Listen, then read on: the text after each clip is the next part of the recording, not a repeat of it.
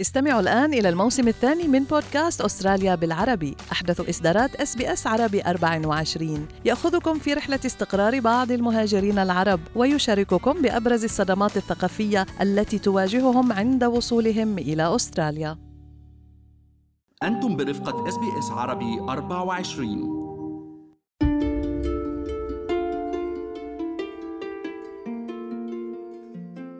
أنا خلقت بلا جنسية.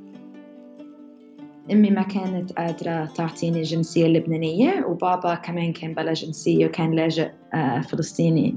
جنين حوراني باحثة وناشطة في حقوق اللاجئين.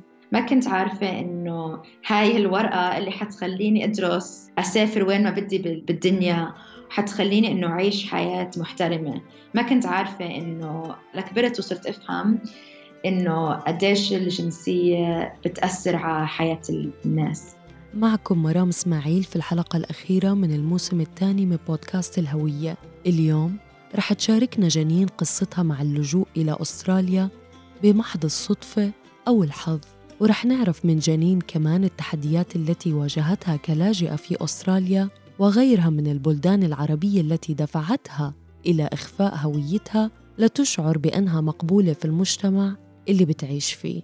كنت خبي مين أنا و... إيه كنت خبي جنين الحقيقية. ولد والد جنين في مخيم للاجئين الفلسطينيين في سوريا ويحمل هو وعائلته وثائق سفر للاجئين الفلسطينيين. مكنته من الانتقال للعيش في البحرين. وولدت والدتها في لبنان وفرت مع عائلتها للاستقرار في البحرين بعيداً عن أحداث الحرب الأهلية.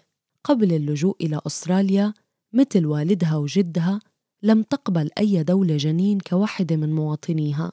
لهيك قرروا الهجرة لكسر هذا الإرث المهين لأبسط حقوق الإنسان. بابا قدم يروح يعمل مقابلة مع السفارة وكان معه إنه فيه يروح يعمل المقابلة أما بالسعودية أو بدبي.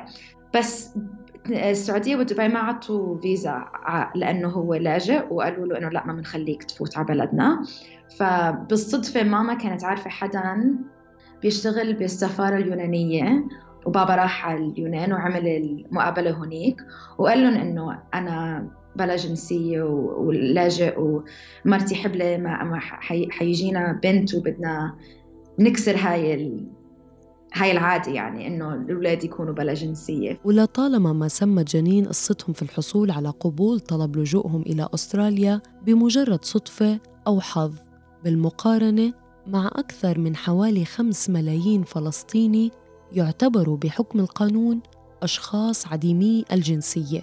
إنه بابا دائما لما بيحكي لي القصة بيكون كتير إنه بحس حالي إنه أنا كنت هناك كان كتير برد الطقس وكنت تلفنت لأمك وهي كانت تحب لي قاعدة بالبيت وقلت لها إنه وافقونا وهيك. فإنه كتير كانوا مبسوطين. وصلت العائلة إلى أستراليا في فبراير من عام 1997 كانت وقتها جنين عمرها ثلاث سنوات فقط وكانت والدتها معلمة اجتماعيات وجغرافيا وتاريخ ووالدها كان يعمل في الخدمات المالية والتأمين ولم يستطيعوا أن يجدوا وظيفة بسهولة ولم تكن حالتهم المادية مستقرة بوقتها.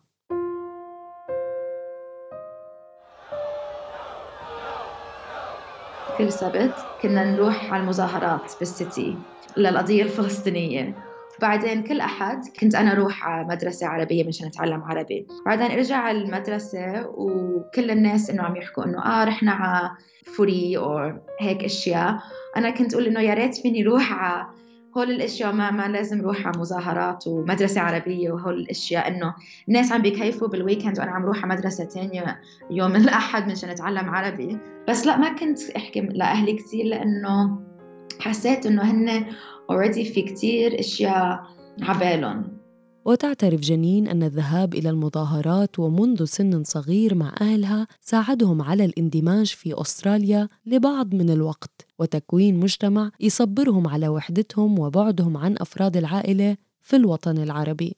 الولاد الفلسطينية نحن خلقانين بقضية. كفلسطينية ما فيني أعيش حياة منفصلة عن السياسة. وأنا من لما كنت صغيرة كنت عارفة هيك. ولما وبقول لك إنه لما جينا ما كنا عارفين حدا وما كنا عارف ما كان عنا مجموعة عربية. وبلشنا نروح المظاهرات وهيك تعرفنا على ناس. لم تبقى عائلة جنين في أستراليا كثيراً. أربع سنوات. لم يستطيعوا تحمل العزلة اللي شعروا فيها ولا فقدان دعم العائلة وشبكة الأمان الاجتماعية اللي انعدامها بيوجع كل مهاجر بعيد عن أهله وناسه. وليس هذا فقط واجه والد جنين الكثير من العنصرية والتنمر في مكان العمل. وبعد أن حصلت العائلة على الجنسية الأسترالية في عام 2000 تلقى والدها عرض لفرصة عمل جيدة في البحرين وقرروا العودة للعيش هناك مجدداً. Good afternoon. This is your captain speaking with just a little. مع إنه الحياة بأستراليا كانت صعبة أنا كنت زعلانة لما تركنا مزبوط إنه في عائلة وأهل بابا كلهم بالبحرين بس حسيت بغربة وحسيت إنه شوي انصدمت إيه لأنه كنت فايتة على الصف الثالث وكل الأشياء تغيرت علي إنه حتى الجو قاعدين بصحراء وحتى إنه يكون في عائلة حواليكي هيدا شيء غريب هيدا شيء جديد لإلي. ما كنت متعودة على هيك شيء العودة إلى البحرين وضعت جنين في جولة جديدة لمواجهة تحديات الهجرة والاندماج في مجتمع جديد. عمري سبع سنين وجاي من أستراليا وعربيتي منه كتير ضعيفة وحسيت إنه ما أعرف أعبر عن رأيي. وحتى بالمدرسة لأنه أنا رحت على مدرسة أجنبية بس كلهم معظمهم كانوا من إنجلترا من ال UK وأنا لهجتي إنه كتير أسترالية لما أحكي إنجليزي فقالوا لي إنه لهجتي كتير غريبة وما بعرف شو. وأصلا أهل بابا كمان. أنا لهجتي كتير لبنانية. ونفس الشيء إنه يحكوا إنه عربيتي كثير إنه مختلطة إنه في سوري وفي لبناني وفي فلسطيني بلهجتي. كان من الصعب على جنين أن تشعر بالانتماء إلى مكان أو هوية.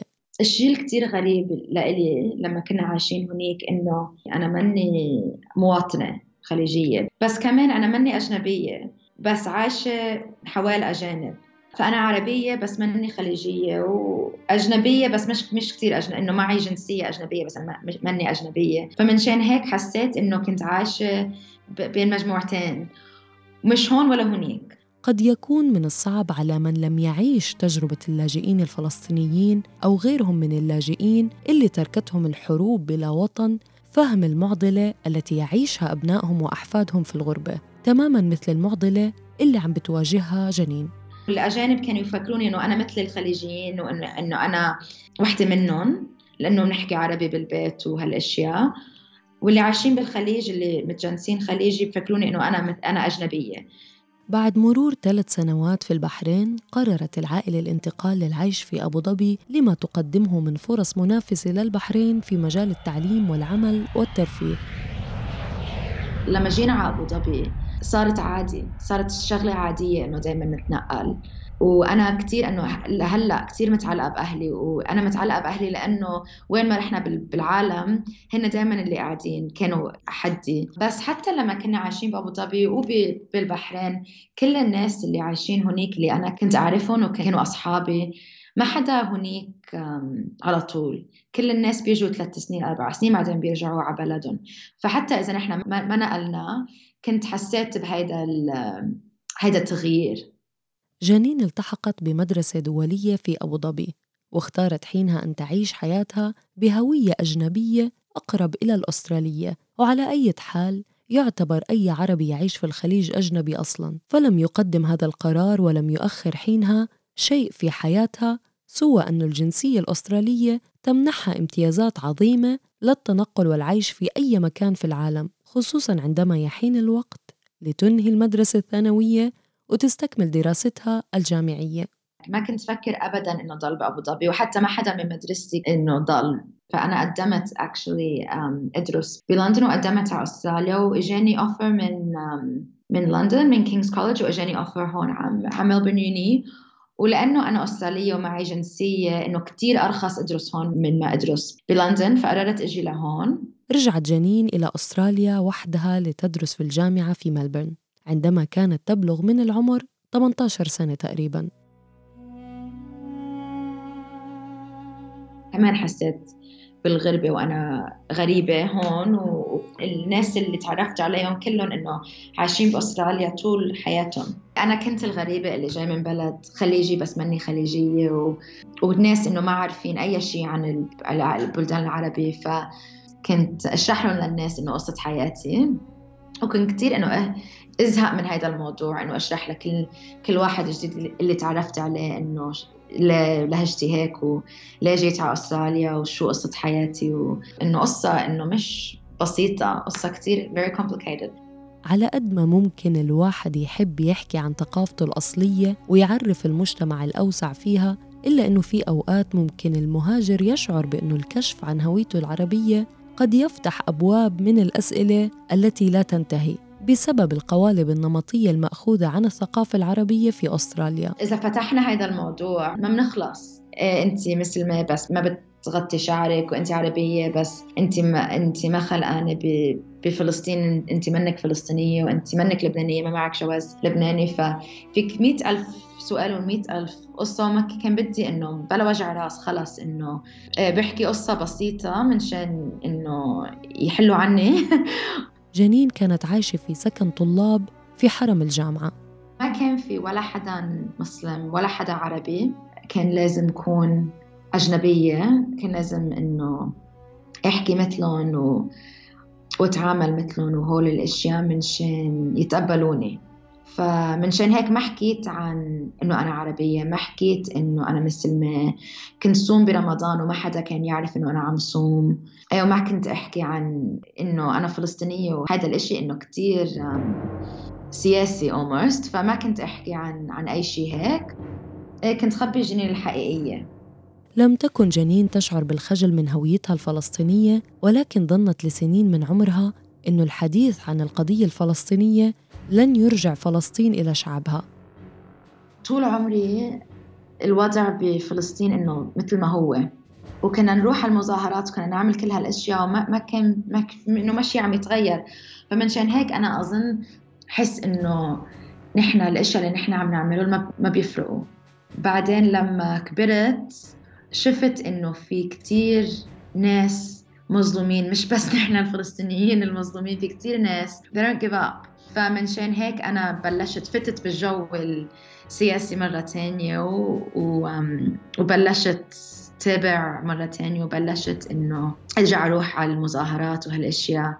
جنين التقت بزميلة من السكان الأصليين خلال دراستها وجمعتهم صداقة قوية وكانت أكثر الأشخاص أو الوحيدة اللي بتعرف الكثير عن هوية جنين الحقيقية. وفي يوم من الأيام أخبرتها جنين عن سبب هجرة عائلتها إلى أستراليا. حكيت لها إنه أنا مسلمة وإنه عم شوف كل هالقصص بال بالميديا وإنه كثير مقهورة وزعلانة. وحكيت لها قصة حياتي وكيف جينا على أستراليا وكيف صرنا أستراليين. إنه دغري شفت إنه هي تغيرت لما سمعت قصتي. إنه أول مرة بتسمع قصة هيك وأول مرة بتتعرف أو بتحكي مع حدا لاجئ أو معه هيك هيك قصة. دغري إنه هي قالت لي إنه لما بنسمع إنه عن اللجوء أو عن اللاجئين ما بنفكر إنه حدا مثلك. فمنشان هيك أنا لاحظت إنه قديش القصة تبعيتك أو تبعيتنا أو تبعيتي في فيها تغير stereotypes. فيها تغير التفكير الناس اللي أول مرة بيتلاقوا مع حدا لاجئ أو حدا عربي أو حدا مسلم. جنين شعرت بأهمية هذا الموقف وأثر على نظرتها للأمور. وبعد أن أنهت البكالوريوس وصلت أختها الأصغر إلى أستراليا لتدرس في الجامعة أيضا وعاشوا في منزل لحالهم. بلشت فكر إنه هلأ إنه almost كأنه جزء جديدة بحياتي وفيني بلش كون مين أنا بدي كون. ولأنه كنت عايشة مع أختي وكنا نحكي بالعربي بالبيت وحدا تاني بحياتي إنه بيعرفني وبيعرف أهلي وبيعرف إنه كيف أنا إنه جني الحقيقية. فحسيت إنه ارتحت إنه فيني بطل تمثيل. كنت أنا أنا كنت خاف كنت خاف إنه إنه ما, ما يتقبلوني. كنت خاف من هالإشي. إيه بطلت. جنين أخيرا بطلت تخاف أو تخجل من التحدث عن قصتها مع اللجوء لتصل إلى كل من يحاول التقليل من شأن اللاجئ العربي ويشوه صورته في أستراليا. مش بس هيك جنين بدأت العمل مع اللاجئين وطالبي اللجوء وعديمي الجنسية بتنوع ثقافتهم لتساعدهم على سرد قصصهم مع اللجوء إلى أستراليا لتغيير الصورة النمطية المأخوذة عن اللاجئين في البلاد. بحس برايد لما بقول إنه أنا عربية. الناس لما بيسألوني من وين أنت بغير شو بقول لهم. إذا حدا فلسطيني سألني بقول فلسطين إذا حدا لبناني سألني بقول لبنان. إذا حدا عربي سألني بقول لهم نص لبنانية ونص فلسطينية. إذا حدا غريب سألني أو إذا أنا برات البلد وحدا سألني بقول أستراليا. بغير القصة.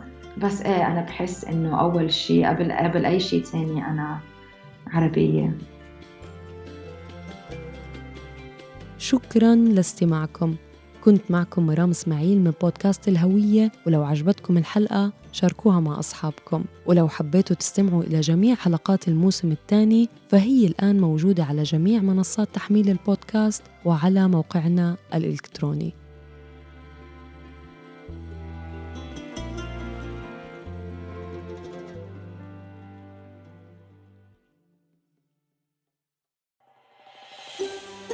تريدون الاستماع إلى المزيد من هذه القصص؟ استمعوا من خلال Apple Podcast، Google Podcast، Spotify أو من أينما تحصلون على البودكاست